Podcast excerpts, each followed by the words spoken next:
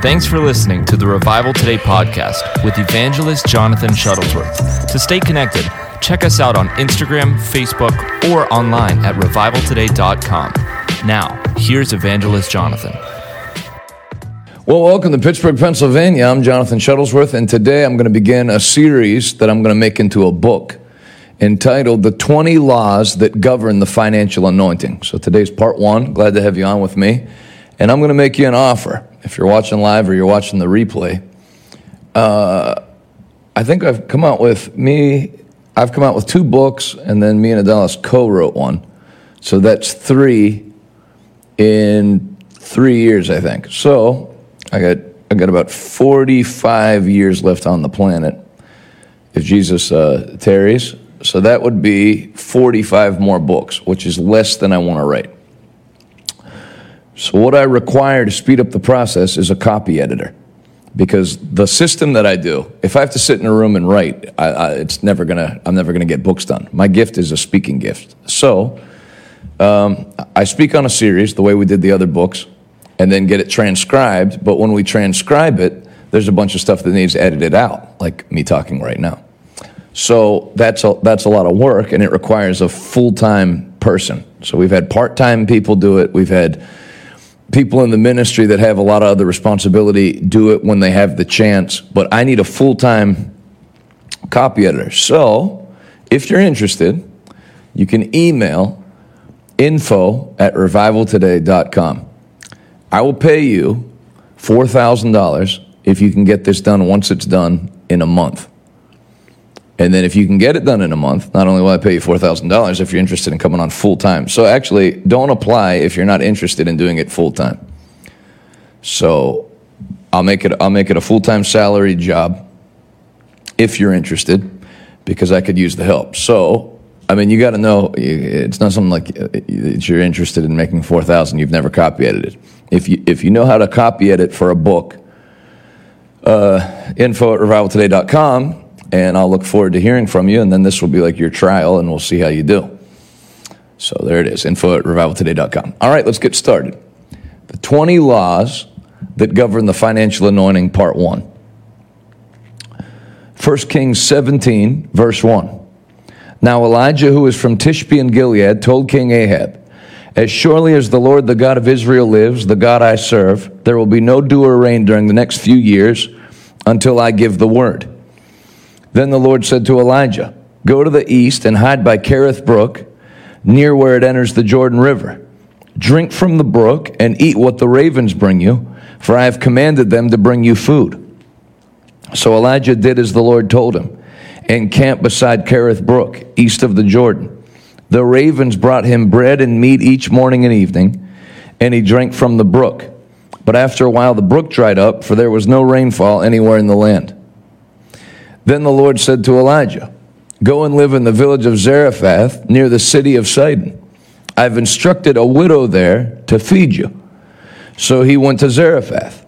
As he arrived at the gates of the village, he saw a widow gathering sticks. And he asked her, Would you please bring me a little water in a cup? As she was going to get it, he called to her, Bring me a bite of bread too. But she said, I swear by the Lord your God that I don't have a single piece of bread in the house, and I have only a handful of flour left in a jar and a little cooking oil in the bottom of the jug. I was just gathering a few sticks to cook this last meal, and then my son and I will die. But Elijah said to her, Don't be afraid. Go ahead and do just what you said, but make a little bread for me first. Then use what's left to prepare a meal for yourself and your son. For this is what the Lord, the God of Israel, says There will always be flour and olive oil left in your containers until the time when the Lord sends the rain and the crops grow again. So she did as Elijah said, and she and Elijah and her family continued to eat for many days. There was always enough flour and olive oil left in the containers just as the Lord had promised through Elijah. So, it would be impossible to read that passage of Scripture, and that's one of many, without coming to the conclusion that there is a supernatural financial anointing. There's people that operate in a healing anointing. There's people that operate in an anointing to prophesy. But there's an anointing that's been left out that's in the Bible that very few people deal with and even fewer people operate in. And I've called it the financial anointing. Some people have it. They don't have to fundraise. They don't have to try to generate capital. Elijah wasn't trying to find food, food was finding Elijah. And when Elijah went to a home where a lady had nothing to eat, when he showed up on the scene without him starting a GoFundMe, announcing anything on Facebook, she went from not having enough to where the Bible says in the original uh, New Living Translation, 1 Kings 17 16, no matter how much she used, there was always plenty left over. That is a financial anointing. Most people don't have it. Giving alone doesn't produce it. There's something you can carry on your life by the Holy Ghost that draws wealth to you. Psalm 23 5. Thou anointest my head with oil, my cup runneth over. If you're interested in helping the poor, helping the poor begins with a decision to not be one of them. You can't help people if you need help.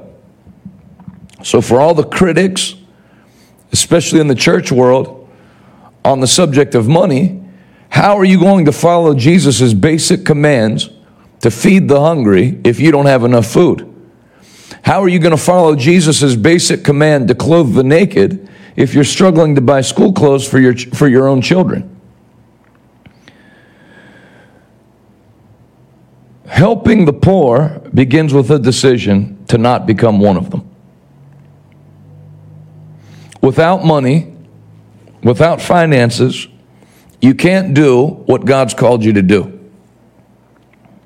Life becomes a frustration. On the flip side, when you have an abundance of money, you're able to dream big dreams and accomplish big tasks.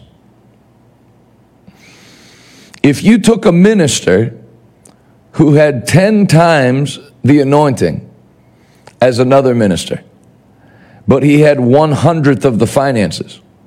The minister with one tenth of the anointing, but a hundred times more finances, would be able to accomplish more for the kingdom of God. Think of it. You take the most powerful preacher you know, but he only has enough money to put a crusade together to have a hundred people in attendance. And the other guy's not anywhere near as good a preacher, doesn't have a miracle ministry anywhere near, anywhere comparable with the other minister. But he has the finances to be able to put on a proper crusade with 20,000 people in the crowd. Even if he gets a fraction, percentage wise, of his hearers to respond to Christ, he'll far outproduce the man with the crusade with 100 people. Money matters. If you don't care about money, you don't care about people. If you don't care about money, you don't care about your own life. If you don't care about money, you don't care about your family. If you don't care about money, you don't care about your own dream and accomplishing the thing God's given you to do. If you do care about all of those above things that I said, then you want to understand the laws that govern the financial anointing. We've already seen through Elijah's life that there is a financial anointing. You see it through the life of Jesus as well. Nobody can naturally turn five loaves of bread and two fish into a meal that overfeeds 5,000 men, not counting the women and children. That's impossible. So there is a supernatural anointing that affects money and provision. And like anything else, like there's laws that govern science, there's laws that govern thermodynamics, there's laws that govern health, there are laws that govern the financial anointing. And we're going to explore 20 of them together. 20 laws that govern the financial anointing. Number one,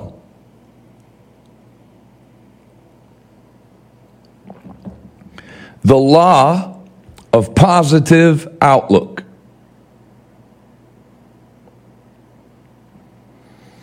If you think the world is going to end in the next three months, you're not going to build anything, you're not going to invest, and you're not going to grow.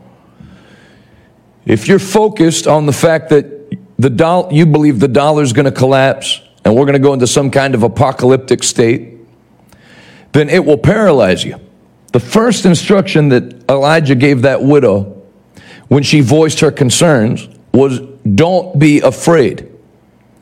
Fear paralyzes. There are people that study what's done uh, behind closed doors, the manipulation of markets, the manipulation of governments, election interference, tampering and everything that they have studied and researched and know is true. But that knowledge has, has paralyzed them. They're, they've become, uh, they're not able to study end time events and end time Bible prophecy without getting into fear, and so they don't produce anything. I want you to be clear that though this present world will come to an end, two things. Number one, Jesus said, before that day, there will be buying and selling, farming and building. People will being, be married and being given in marriage. The New Living Translation adds to that, it will be business as usual before I return. And I want, I want you to understand that business as usual. In such an hour as you think not, the Son of Man comes. It's going to catch people unaware. There is not a pre apocalypse to the apocalypse. People will be buying and selling. That means there'll be functional economy before the return of Christ. Secondly, with all of the harsh Bible prophecies that there are about bad things that are going to happen before the return of the Lord, None of them nullify the command that God gave the believer to occupy until God comes and to be fruitful and multiply. God didn't make productivity available, God commanded productivity and multiplication. The person who doesn't produce and multiply is in rebellion to God's first command that he gave to man.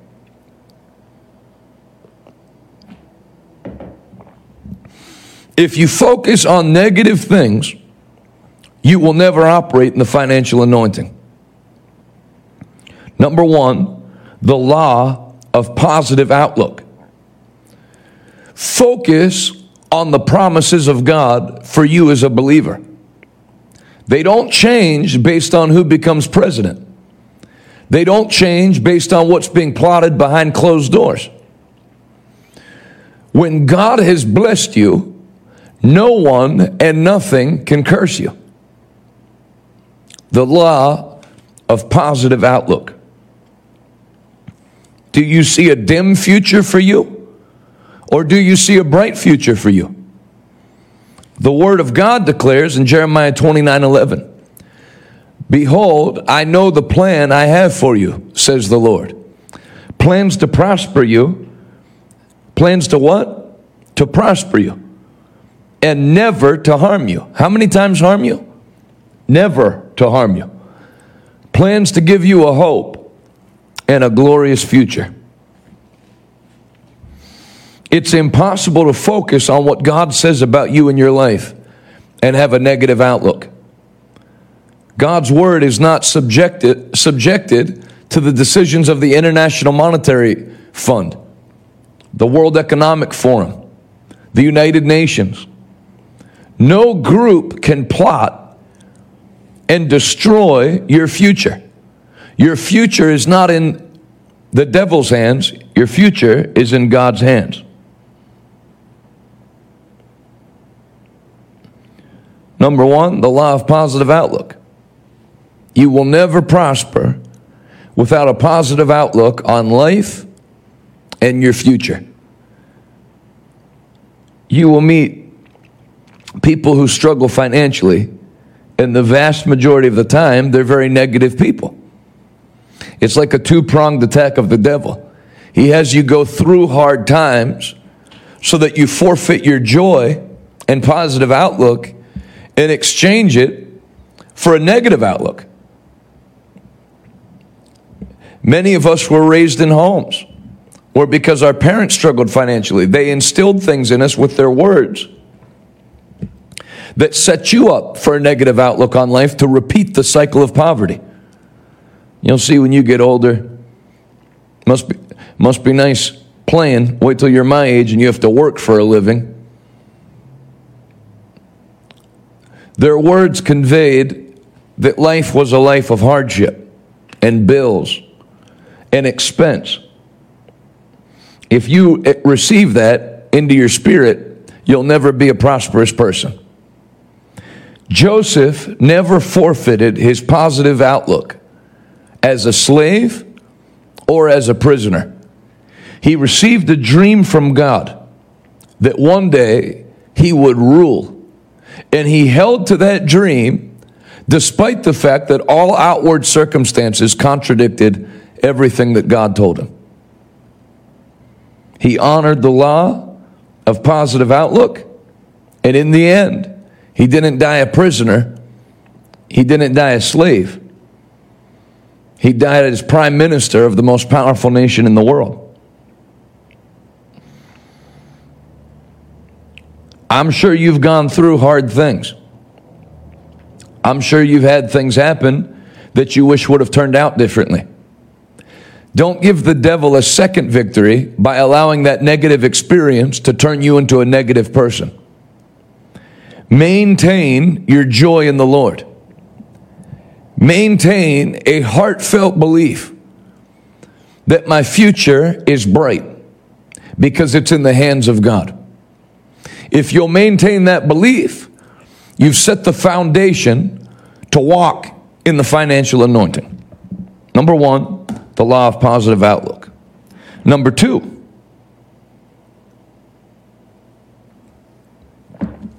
turn in your Bible to 2 Kings chapter 4.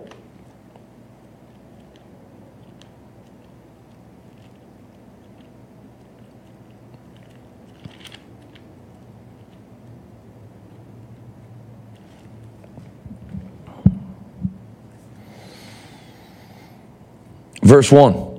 2 Kings 4 1.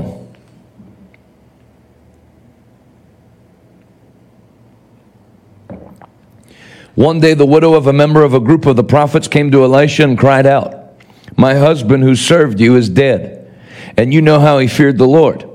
But now a creditor has come, threatening to take my two sons as slaves.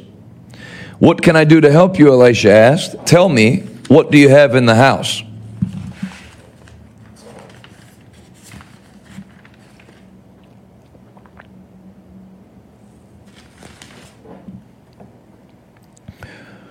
Nothing at all except a flask of olive oil, she replied. Elisha said, Borrow as many empty jars as you can from your friends and neighbors. Then go into your house with your sons and shut the door behind you. Pour olive oil from your flask into the jars, setting each one aside when it's filled. So she did as she was told. Her sons kept bringing jars to her, and she filled one after another. Soon, every container was full to the brim. Bring me another jar, she said to one of her sons. There aren't any more, he told her. And then the olive oil stopped flowing. When she told the man of God what had happened, he said to her, Now sell the olive oil, pay your debts, and you and your son can live on what's left. Number two, the 20 laws that govern the financial anointing. Law number two, the Elisha law.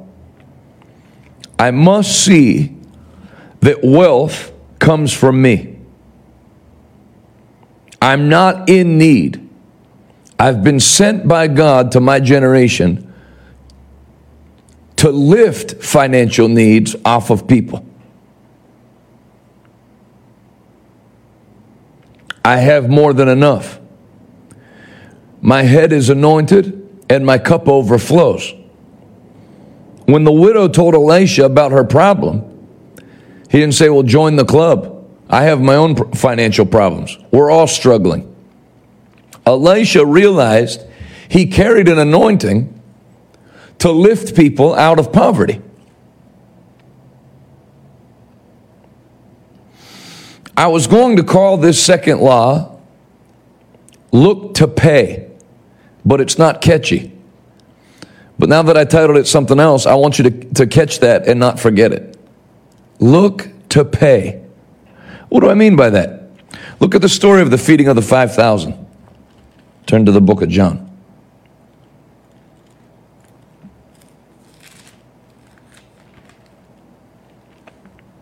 John chapter 6, verse 1.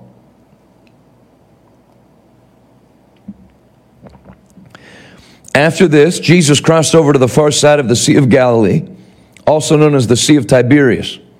A huge crowd kept following him wherever he went because they saw his miraculous signs as he healed the sick. Then Jesus climbed the hill and sat down with his disciples around him. It was nearly time for the Jewish Passover celebration. Jesus soon saw a huge crowd of people coming to look for him. Turning to Philip, he asked, where can we buy bread to feed all these people? I want you to notice the question that Jesus asked. Jesus felt it was his responsibility to feed those people. He didn't say, I hope those people brought food, and he didn't expect the people to feed him. Where can we buy bread to feed all these people? He was testing Philip, for he already knew what he was going to do. Philip replied, It would take months of wages to feed all these people. Then Andrew, Simon Peter's brother, spoke up. There's a young boy here with five barley loaves and two fish, but what good is that with this huge crowd? Tell everyone to sit down, Jesus said. So they sat on the grassy slopes. The men alone numbered 5,000. And many of you know the rest of the story that Jesus multiplied that meal and fed everybody that was there and everybody ate until full and there was plenty left over. There's another instance of the financial anointing in the Bible. We read it again in 2 Kings chapter 4. Elisha, by prophetic instruction, multiplied the widow's oil. So there is a financial anointing. Both of those things cannot be done naturally. That was done supernaturally. Look to pay where can we buy bread to feed all these people? I never had seen a minister pay for a meal in my entire life. It's not the way things were done. If you were a minister, a well to do family from the church took you out to eat. The pastor, uh, or I, sh- I should say, I never saw a guest minister pay for a meal. How's that? They're always treated. They're the guest. And so, one day, I went to a meal as a, as a child at Red Lobster. My grandfather was the minister. He took a whole bunch of other ministers out and their families. There were probably over 30 people. Ordered a bunch of food, crab legs for everybody. The bill had to be enormous and I was waiting for them to split checks like they did. And my grandfather told the, told the server, have everybody's bill brought to me, and then paid the bill. That made an impression on me. I think I was 13 years old. And I'm still talking about it, and I'm 40. I had never seen somebody pay, let alone a minister, for tons of families' food. And when I saw that, I liked it. Most people are looking for somebody to pay for them. They think being blessed is someone buying your meal. But true blessing doesn't celebrate what it receives. True blessing celebrates what it gives. When Jesus saw a massive crowd that needed food, remember, if there were 5,000 men, not counting the women and children, then there were uh, way more than 5,000 people 10,000, 20,000, 30,000.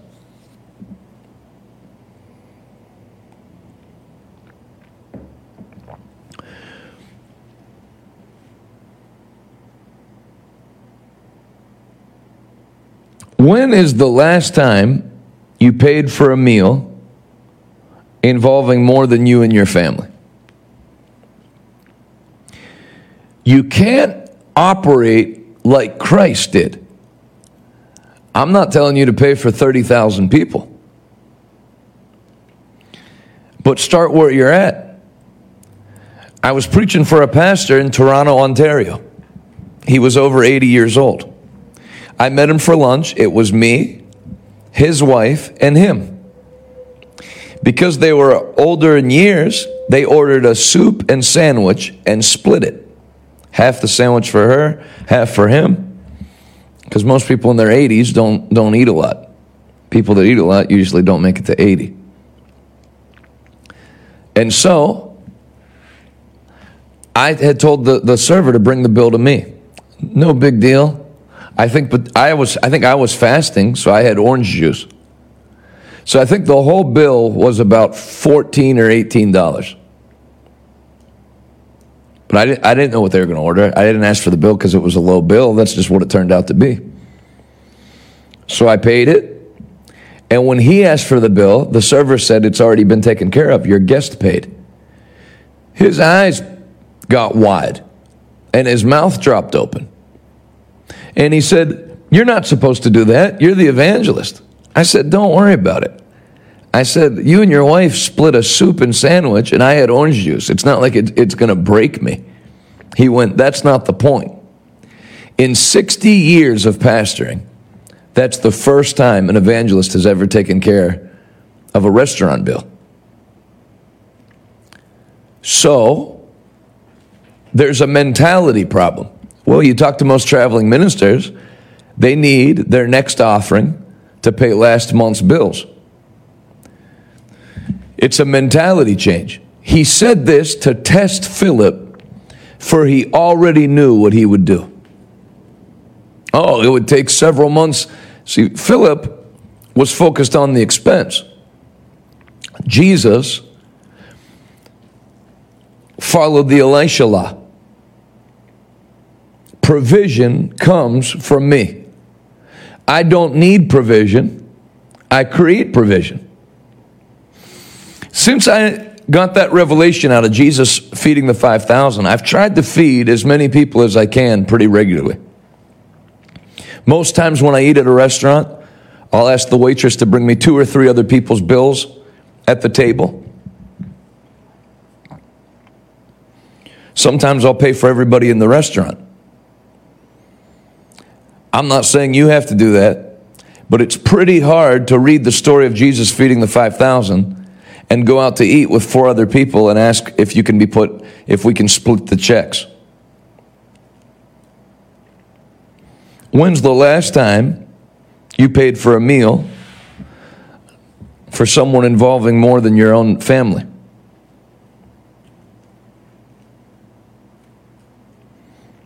The Elisha law. The Elisha law, very simply, is believing in the depth of your heart that I am not in need. God has sent me to my generation to erase needs.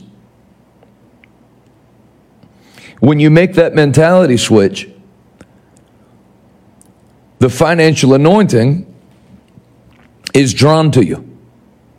Because the financial anointing primarily does not work to meet your needs. The financial anointing works through you. Thou anointest my head with oil, my cup runneth over.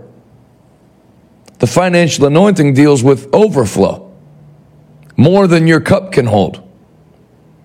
And until you have eyes to meet other people, to help other people outside of your cup, your cup will never overflow. You could never get me to say, I have a need with a gun to my head. I can't say it. Psalm 23 1. The Lord is my shepherd I do not lack anything. Philippians 4:11. Paul, summing up his ministry said, "Not that I was ever in need." Well, that's a stark contrast to how you hear most Christians and ministers speak. We have a need. Always playing from behind. But it's not scriptural. I will, Deuteronomy 28, I will fill your storehouses with grain. Storehouses filled with grain implies not only your needs met, but an abundance in reserve. Not playing from behind, playing from ahead. If your storehouse is full, you don't need to borrow. That's why, right in the same passage in Deuteronomy 28 1 to 14, it says, You will lend only, but thou shalt not borrow. To our debt obsessed culture, that sounds impossible.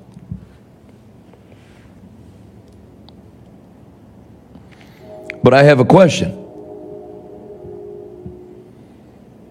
If you're never in need because the Lord is your shepherd and you don't lack, how could you ever need to borrow? Borrowing requires a need.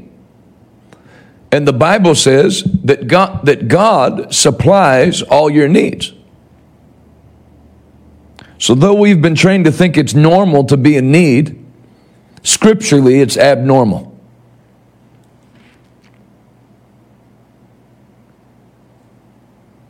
The Elisha law. Not only am I not in debt, if a widow comes that's in severe debt, God's empowered me to get her out of the debt.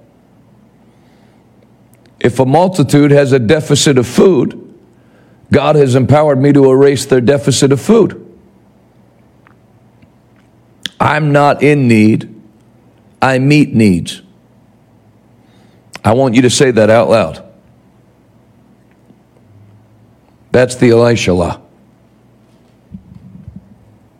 That's the law of looking to pay, not looking for somebody to pay for you.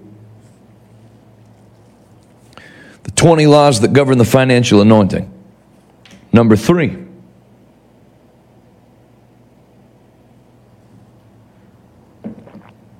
The law of contentment. The law of contentment. Let me find the scripture.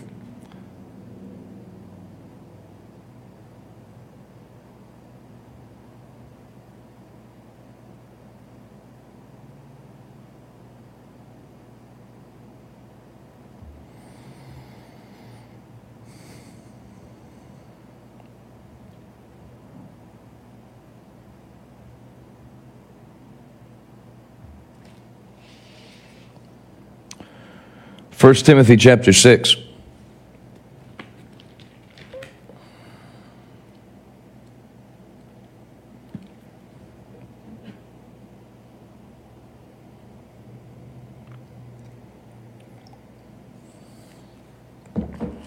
This is one of these scriptures that people who don't believe in prosperity think people like me are unaware of.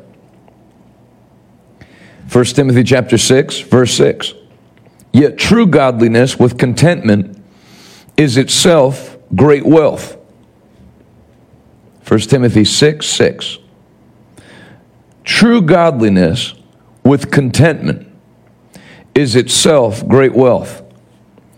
After all, we brought nothing with us when we came into the world, and we can't take anything with us when we leave. So if we have enough food and clothing, let us be content. But people who long to be rich fall into temptation and are trapped by many foolish and harmful desires that plunge them into ruin and destruction.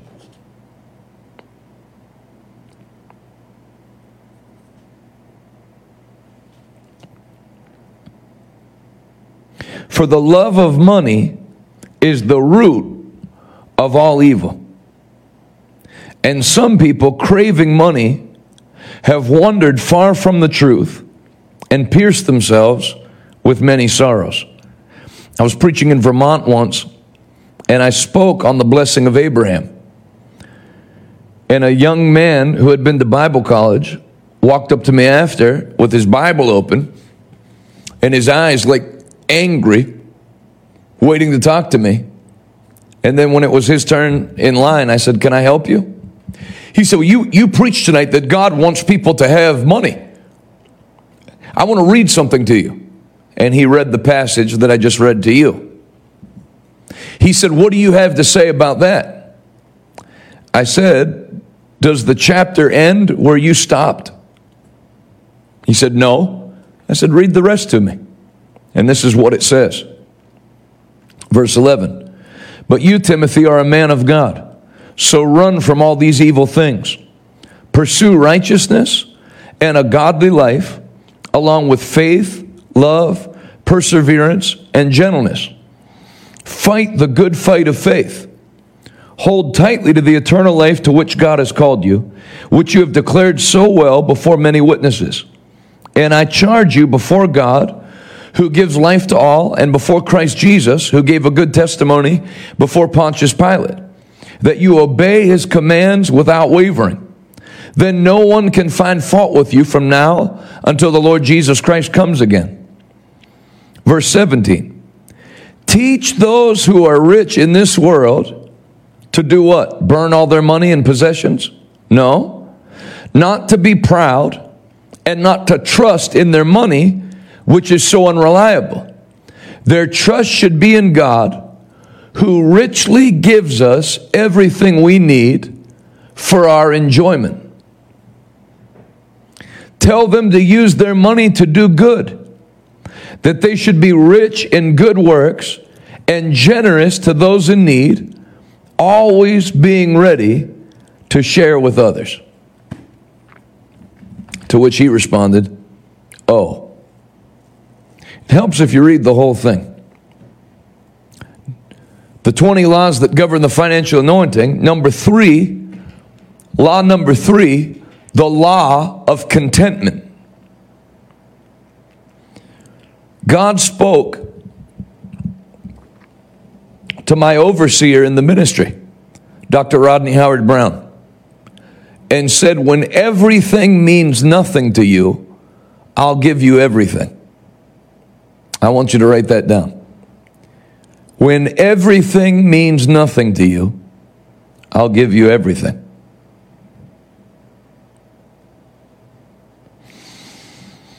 When God speaks to you about giving, many times He's testing you to make sure that money and possessions only have a place in your hand, not in your heart. That clothes are only something you wear, they're not something you love. So when the Holy Spirit speaks to you to give something of value away, it's a test to see if you're qualified to handle true riches. Money in the hand is a tool. Money in the heart is a poison. If you love money, you love watches, you love clothes, you love shoes, you love a certain kind of vehicle, it will greatly hinder you from operating in the financial anointing. The law of contentment. Paul said that people who have allowed themselves to love things have pierced themselves with many sorrows and destroyed themselves. When you love a thing or a house or a possession, it opens the door to temptation to steal, to be dishonest in your business practices, to get rich quick so that you can get that thing.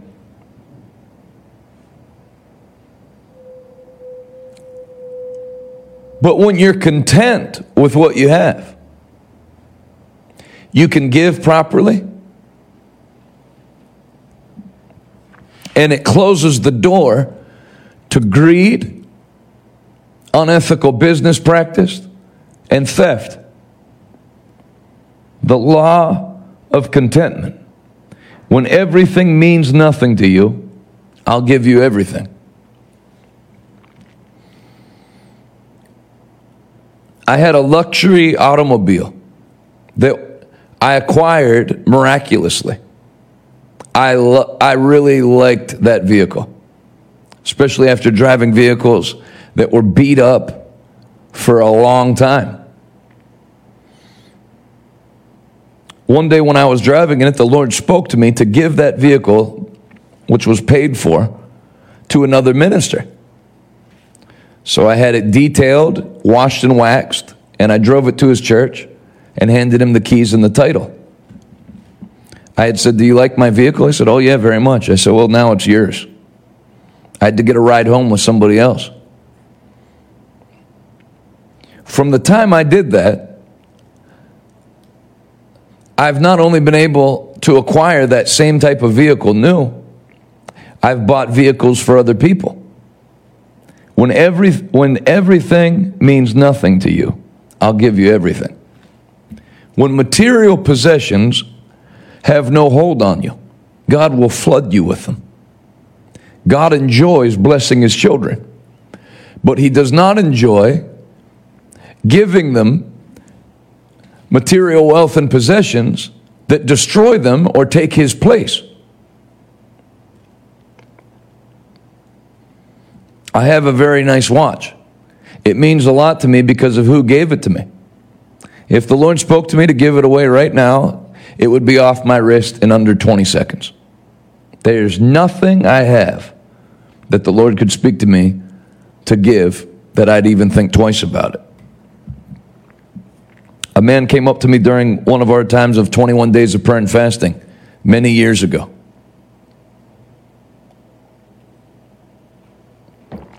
And he said, I have a classic car that's worth a lot of money. When I was praying at the altar, the Lord spoke to me to give it to you for your ministry. I knew right then that He wasn't going to give it. Partially because I've never had the Lord speak to me to tell someone that I'm going to give them something. Just give it. I didn't tell that pastor, the Lord spoke to me to give you my SUV. I just gave it to him. So when people start telling you that the Lord spoke to them to give, they're already wrestling. And usually they're wrestling a losing match. So I said, Praise the Lord. He called me about six weeks later. Said, Jonathan, I talked it over with some of the men that are in a Bible study with me, and they said that that's not really wise to give that away and that God doesn't expect that of me. It's odd to me that people can have the Lord tell them something and then they run it by a human being or a group of human beings and allow the human beings to veto what the Holy Spirit said. So he said, I know I shook your hand and gave you my word, and my word is my bond. So if you want me to give it to you still, I'll honor my word. Well, when he said that, the scripture came up in my spirit Ananias and Sapphira. The money is yours, was yours to give or not to give. That's what Peter said to them. So I said, No. The car is yours to give. I'm not going to have somebody give something to me because I told them, Well, you gave me your word. The money is his to give or not to give. The car is his to give or not to give. If you want to disobey God, that's your business. And he said, Okay. I've never heard from him again. I've never seen him. Obviously, it would convict him to see me again because it would be a reminder of his rebellion. I don't know why you would keep the car anyway. Every time you see it in your garage, it's going to be a glowing reminder to you that you're disobedient. You'll never be able to ride in that car again and enjoy yourself. When the Lord spoke to me to give that SUV, if I had kept it, I would never have a pleasurable ride in that vehicle for the rest of my life because I would have violated the law of contentment. having enough food and clothing, let us be content. For godliness with contentment is great gain. Godliness with contentment is great gain. I'm increasing because God commanded me to increase and God's anointed me to increase. But I'm not striving to increase.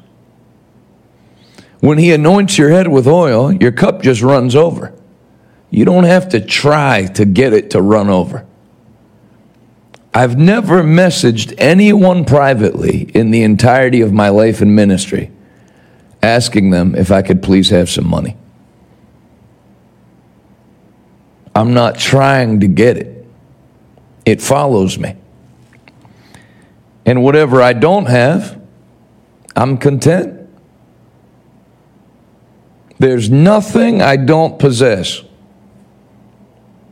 that I care about. If you don't settle contentment, the law of contentment, you'll be owned by materialism.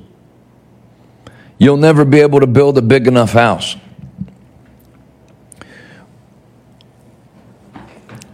When I was looking into getting private aircraft, I thought it was a big deal to get a private jet.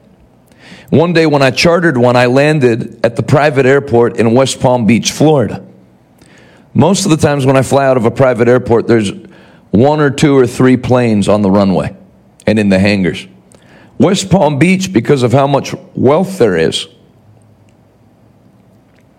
had lines of private jets. And then there were hangars where if you didn't want to keep it parked out on the runway, you could lease a hangar. And then there were private hangars where the people that didn't want to use the public hangar had their own hangar built. And I realized something you can never have enough. I would have thought it was a big deal to buy a private jet. And then when I parked it on that West Palm Beach airport, I would have realized that there were people I had a 10 year old jet, they had a brand new jet. My interior was the stock interior, they had a custom interior. I saved up enough to get my plane hangared. They had their own hangar that was climate controlled and had a lounge on the inside. If you built the biggest house on planet Earth, somebody would find out that you did it and build a bigger one tomorrow. So if you don't settle contentment, you'll always be discontent. You cannot master something that controls you. So if wealth and possessions control you, you can't operate in the anointing. The anointing is dominion. And you can't have dominion over something that has dominion over you. Money can't master you you have to master money. And one of the secrets is the law of contentment. The 20 laws that govern the financial anointing. Number four.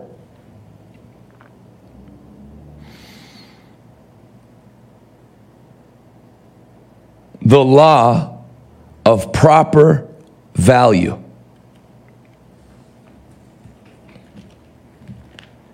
And I'll make this one the last one for today. Hope you've enjoyed it. The law of proper value.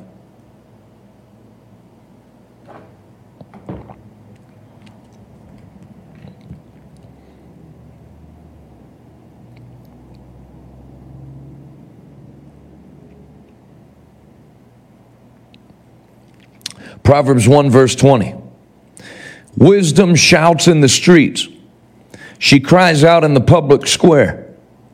She calls to the crowds along the main street, to those gathered in front of the city gate. How long, you simpletons, will you insist on being simple minded? How long will you mockers relish your mocking? How long will you fools hate knowledge? Come and listen to my counsel. I'll share my heart with you and make you wise. I called you so often, but you wouldn't come. I reached out to you, but you paid no attention. You ignored my advice and rejected the correction I offered. So I'll laugh when you're in trouble. I'll mock you when disaster overtakes you. When calamity overtakes you like a storm. When disaster engulfs you like a cyclone and anguish and distress overwhelm you. When they cry for help, I will not answer.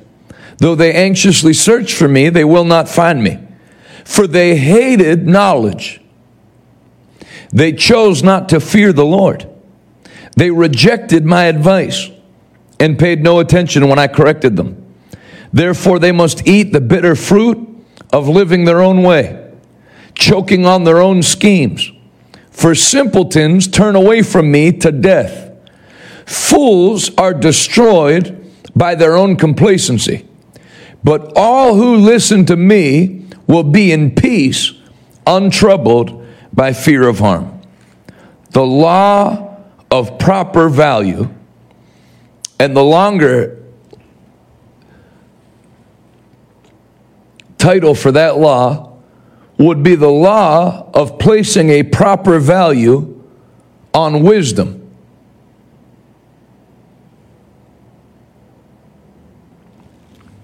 There was a struggling minister that I knew of years ago. And one day he complained. I contacted a certain ministry that's a very well known, famous ministry and asked them if they could give me $10,000. And I never heard back from them. It would be very easy for them to give me $10,000, but they won't do it. He sneered. He put a value on the money that ministry had. He owned none of their books. He had read none of their teachings. He had been to none of their conferences. He put value on the money that their wisdom produced and zero value on the wisdom they had that produced the overflow of money. Bishop David Oyedepo, probably the largest, most financially prosperous ministry on planet Earth. When his church was small and he was poor, the minister who he worked for, that also had a worldwide large ministry at that time, came back from a speaking tour in Europe and America. And when, he, when Bishop Oyedepo was in this man's office, the man pointed at a duffel bag in the corner that was full of American money and said, Go in that bag and take all you want for you, your wife, and your ministry. That sounds like a dream come true. Bishop David Oyedepo responded, I don't want what's in the bag. I want what you know that created what's in the bag. I don't want what's in the bag. I want what you know and what you have that creates the money that's in the bag. If that minister back in 2008, when I heard them say it, was given $10,000, the money would have finished in three months. But the wisdom that produces the money never finishes. I don't want what the money in the bag. I want the wisdom that produced the money in the bag. If a church opens up a food pantry a clothing closet for people that need food and clothes, the parking lot's full of people. If they do a teaching session on finances, you'd be fortunate to have three people show up, and probably none of the people that go to the food pantry or the clothing. Wisdom calls for a hearing in the streets, but no one will listen. So I'll laugh when you're in trouble, and I'll mock you when you're having problems. God wrote that the law of placing a proper value on wisdom. I want to ask you a question and I want you to answer it to yourself. What books do you own and have you read on the subject of finances? Financial increase, investing, revelation on money. Number two, what events have you attended? Hosted by people who have mastered money, dispelling their wisdom to help you do it as well in a shorter amount of time. To not have to take 40 years to learn what they've learned, to just listen. Number three, who are you listening to now in your life consistently that has mastered money and real estate? And investing. If you don't have a current voice on those subjects, those subjects will always remain a mystery to you. Rich people will always be people who are lucky to you or evil. I don't know how anybody could get that much money. They must steal, they must be dishonest. That's why when you have media, people in the media criticize prosperous preachers that's the standpoint they come from. They're fools. They think the only way someone can increase is by being dishonest.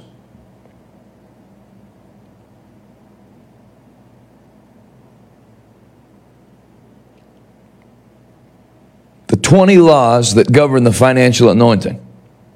Law number four the law of placing a proper value on wisdom. Wisdom is the principal thing. In all thy getting, get wisdom and obtain understanding. In our culture, people put a premium on going through hardship. People brag about hardship. I went through the school of hard knocks. You only have to go through the school of hard knocks if you bypass the school of wisdom. Because any lesson you can learn in life can be learned ahead of time by the Word of God and by listening to people who have already gone through what you're going through life, marriage, finances, starting a business. There's vast wisdom readily available for anybody that wants to listen to that.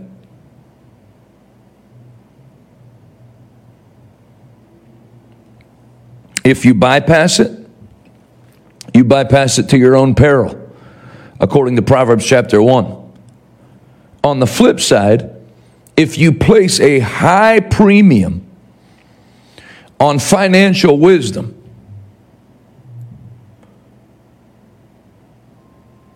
you soar effortlessly and with ease.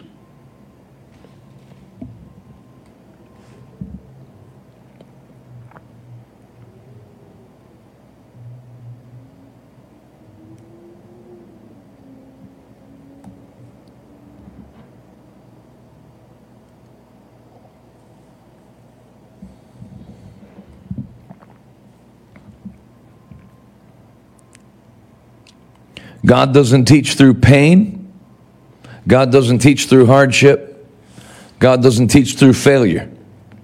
God teaches by His Word. God places a high premium on wisdom. And He has no respect, according to Proverbs chapter 1, for people that don't place His same high regard on wisdom. You bypass my wisdom, then when you're in trouble, read Proverbs 1. He doesn't cry. I already gave you the solutions, and you haven't cleared up enough time to read them. When you read the Bible, there's a verse that says, Be followers of them who by faith and patience have obtained the promises of God. I want you to hear that. Be followers of them who by faith and patience have obtained the promises of God. Not explain the promises of God, obtained the promises of God. So if you want to operate in the healing anointing Anybody can talk about their thoughts on healing, but you should follow those who have obtained the manifestation of that promise. Listen to people who have had blind eyes opened miraculously, deaf ears opened, the cripple walk. Those are the people to listen to. And in the subject of money, you can listen to any idiot talk about their thoughts about money. But if you listen to the people who have obtained the promise, who operate in overflow, who are the lender only and not the borrower, you're going to get wisdom from the heart of God that will transform your life. Number four, the 20 laws that govern the financial anointing, the law of proper value. I would love to see in the comments which law of these first four of the 20 spoke to you the most or the one that you enjoyed the most. I'm going to pray for you. Father, I thank you for every person you've drawn to this broadcast. I pray that they would be one of the righteous who are a partaker of this end time supernatural wealth transfer. Thank you for wealth and provision being shaken out of the hands of the wicked and coming into the hands of the righteous. We bless you, O Lord. Thank you for your word that gives us wisdom to prevail in every arena of life, including the money arena. Thank you that we'll never lack. Say it out loud. I'll never be broke another day in my life. Thank you that our cup runs over. Thank you that goodness and mercy pursues us all the days of our life. In Jesus' name. Amen. If you've fallen out of relationship with God or no one's ever given you the opportunity to receive Jesus Christ, I want you to do that today. Here's the uh, phone number at the bottom of the screen. You can call. We got great people standing by to pray with you. 412 440 1412. You can call that right now 412 440 1412. Let me see that graphic for the wealth pack that I made. If when I asked you that question about what books you read and all that, and you thought, man, I don't have any, well, you don't have to feel bad. I'm going to send you four of the best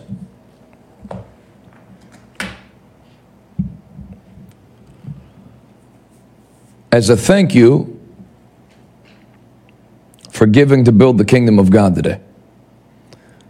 Going from left to right, that's financial overflow. 10 Bible principles to unlock heaven's unending supply.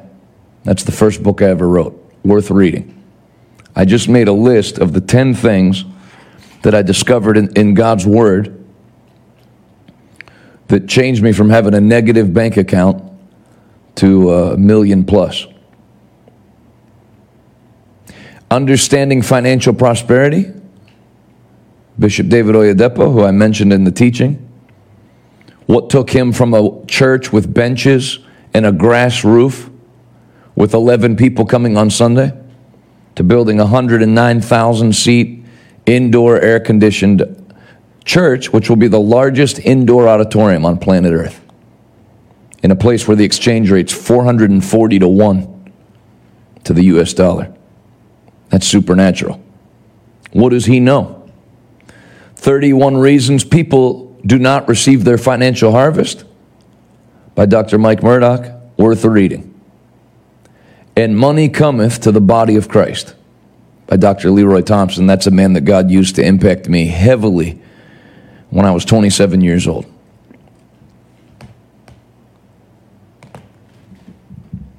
And then this book, when I finish doing the teaching and make it into a book, this will be a, a good companion piece to financial overflow. I'm going to send those four books to anybody that gives $100 or more today as a way of saying thank you. And then I'm believing for 200 people. So if you're one of them that the Lord would speak to, I'll say thank you ahead of time. We're building a, a Holy Ghost church in Pittsburgh, Pennsylvania that will never mask up will never parrot critical race theory talking points. It's going to be a spiritual church. Focuses on winning the lost. A place where your kids can get baptized in the Holy Ghost without having to go to summer camp or a retreat. God's going to use that church mightily. If you sow a seed of $1,000 or more, I'm going to send you. This is a New King James Bible, leather cover, and it says on the front, Revival Today Kingdom Builder. It's a special edition Bible for people standing with us and helping us build the church. And then it's got pictures from my first 20 years in evangelism in the back. So if you're interested in our ministry, you'll enjoy that. And then um, I'll say this as well we're going to record television episodes to talk about end time Bible prophecy and how the a lot of the health stuff that's going on right now is being used to create the framework for the Antichrist system. So people can already tell something's up, but I'm going to show them from the Bible what's up. And I believe God's going to use those broadcasts on national television for a lot of people to get saved. And I think it's also going to strengthen the resistance against tyranny in the United States and around the world.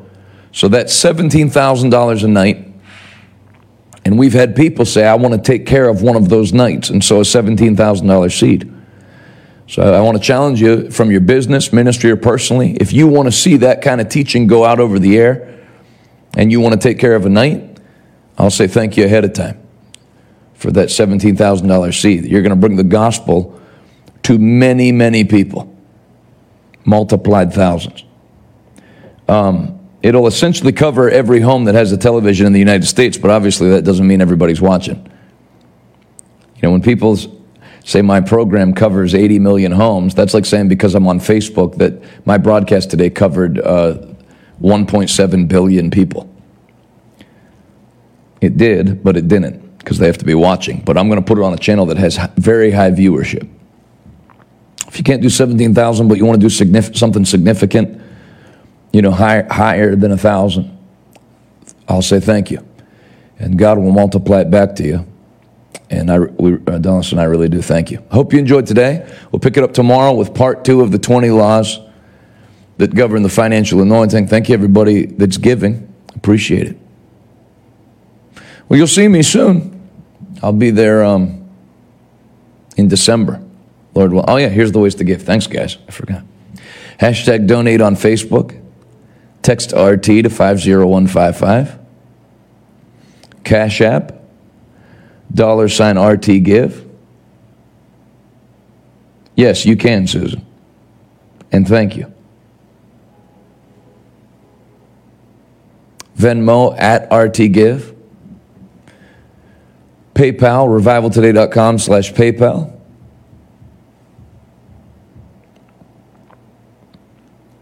If you want to give cryptocurrency, you can scan that QR code. Thanks, Ms. Green. Look forward to meeting you in person one day. You can always just go to our website, revivaltoday.com, and click Give Now. If you want to mail it, Revival Today, P.O. Box 7, Prosperity, Pennsylvania, 15329. However, you give, don't forget to claim your offer at revivaltoday.com. Claim my offer. That ensures you get the books and everything.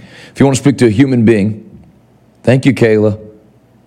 Congratulations on your ever increasing family. 412 446 2332. Not this weekend, but next weekend, come see me in Harrisburg, Pennsylvania, the capital of the state. First Assembly of God, Harrisburg. Friday, Saturday, and Sunday. 7 p.m. Friday and Saturday, Sunday 10:30 a.m. and 6 p.m.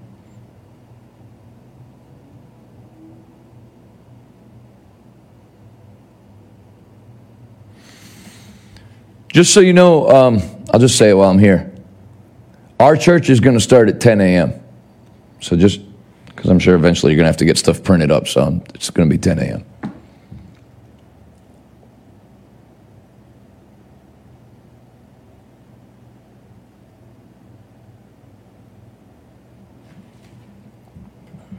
Wow. Borner. I've been trying to say thank you, Jonathan. Since listening to you, I heard about the River Bible Institute and I'll be attending in January. That's great. Where are you from? Not a common last name. Are you from, uh, you're international or uh, in the United States?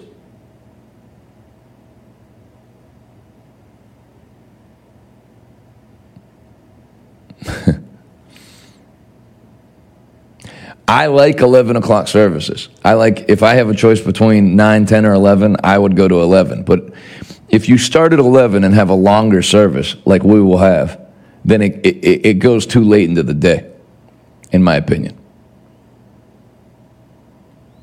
I think 10 to 1, not that I'm going to go three hours necessarily, but 10 to 1 is more doable than 11 to 2, in my opinion. That's great, Ms. Green. Congratulations. Thank you, Sheila. Uh, have you published when the revival? T- Good to see you, Ciara. By the way, have you published when the revival today church will open? February, tentatively. Supposed to be November. We still don't have permitting, but we should have it at the end of the month. Once I have the permits, then it's all in Abel's hands, and I can set a hard date. To be safe, February. Hopefully, will be done in January but, but I'd say February right now. Liberia, but you live in Frederick, Maryland. That's not too far from me. Well, congratulations ahead of time on going to River Bible Institute. All my friends in Bible, Bible college were Liberian.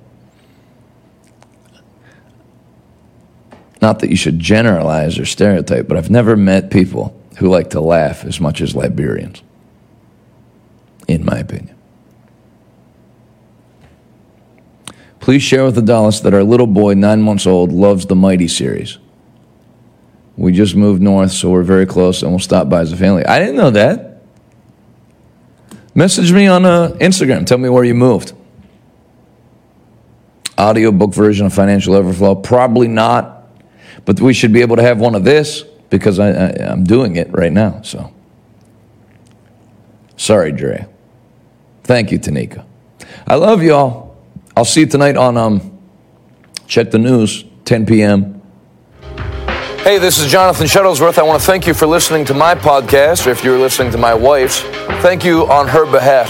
If you want to be more than just a casual listener and stand with us as we take the message of the gospel of Jesus Christ to our generation, go to revivaltoday.com and click Give Now and be a part of the 1,000 monthly partners that we're believing for. I have a special gift that I'll send to you today, and I'll say thank you in advance. Until next time, thanks for listening. See you later.